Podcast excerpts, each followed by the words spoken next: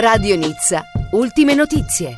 Bentrovati da Marco Casa a un nuovo appuntamento con l'informazione in lingua italiana dalla Costa Azzurra su radionizza punto it. Come sempre potete ascoltarci sul nostro sito o sulle maggiori piattaforme di podcast come Spotify oppure attraverso gli smart speakers Google Home e Amazon Alexa. Edizione di sabato sei febbraio. A seguito del restringimento delle misure e all'incremento delle limitazioni agli spostamenti recentemente decretate in Francia per far fronte alla diffusione dell'epidemia da covid diciannove, si intensificano i controlli alla frontiera. Dal primo febbraio duemilaventuno la normativa ha subito un'ulteriore evoluzione per quanto concerne gli spostamenti internazionali, con conseguente incremento dei controlli alle frontiere.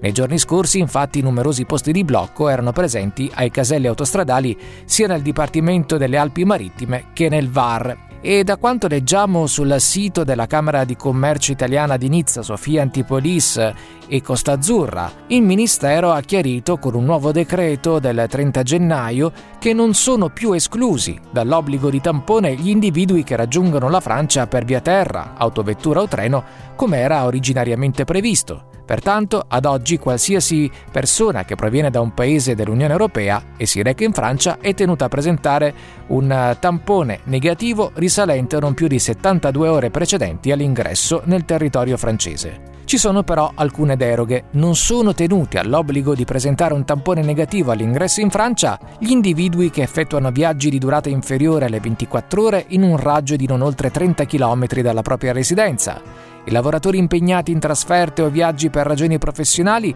la cui urgenza e frequenza non risulta essere compatibile con l'obbligo di sottoporsi al test, gli autisti di camion nell'ambito dell'esercizio della loro abituale attività professionale e i bambini di età inferiore a undici anni. Occorre contestualmente munirsi di tutta la documentazione utile a dimostrare i motivi del viaggio in Francia. Peggiora la situazione sanitaria nel Principato di Monaco e le autorità monegasche hanno sancito l'obbligatorietà del Teletravaille a partire da lunedì otto febbraio.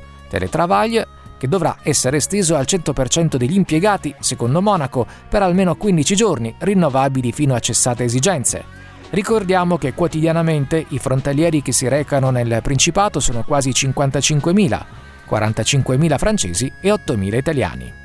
La Maison de Nice, negozio ufficiale della Ville de Nice, una vera e propria vetrina per la valorizzazione e la promozione del saper fare locale e del patrimonio immateriale nizzardo, ha allestito un sito web dove è possibile consultare il catalogo virtuale di tutti i prodotti, dalla collezione I Love Nice agli oggetti dei designer locali, compresa la versione della famosa sedia blu. Viene inoltre offerto anche un servizio click and collect per chi desidera limitare il contatto prolungato in luoghi aperti al pubblico. Basta andare sul sito maison dash denis punto effe erre. Si chiamano Victoire, Josephine, Henriette, Stanislas, Notre Dame d'Esperance, France e Suquetan. Sono i nomi dati alle cinque campane della chiesa di Notre Dame d'Esperance al loro battesimo nel millenovecentoventuno a Cannes. Sotto la guida del sindaco David Lisnard e in collaborazione con la Heritage Foundation, le cinque campane restaurate di Notre Dame d'Esperance sono esposte nella chiesa fino al prossimo primo marzo duemilaventuno. Non appena terminati i lavori del campanile, torneranno in cima all'edificio dove suoneranno ancora una volta il loro vero timbro, esattamente a cento anni dal loro battesimo.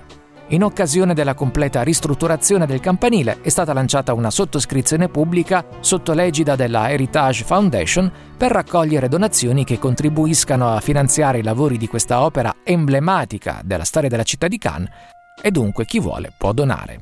Infine il meteo e il tempo previsto a Nizza e in Costa Azzurra. Sabato sei febbraio, parzialmente nuvoloso, diciassette gradi la massima, undici gradi la minima. È prevista pioggia per domenica sette febbraio, quindici gradi la massima, sei gradi la minima. Una tregua con sole e nuvole, lunedì otto febbraio, quindici gradi la massima, sette gradi la minima. Pioggia è prevista per martedì nove e mercoledì dieci febbraio, temperature stazionarie, quattordici gradi la massima, otto gradi la minima. Ed è tutto, grazie per l'ascolto, ci risentiamo tra una settimana su radionizza punto it. Radio Nizza, italiani in Costa Azzurra.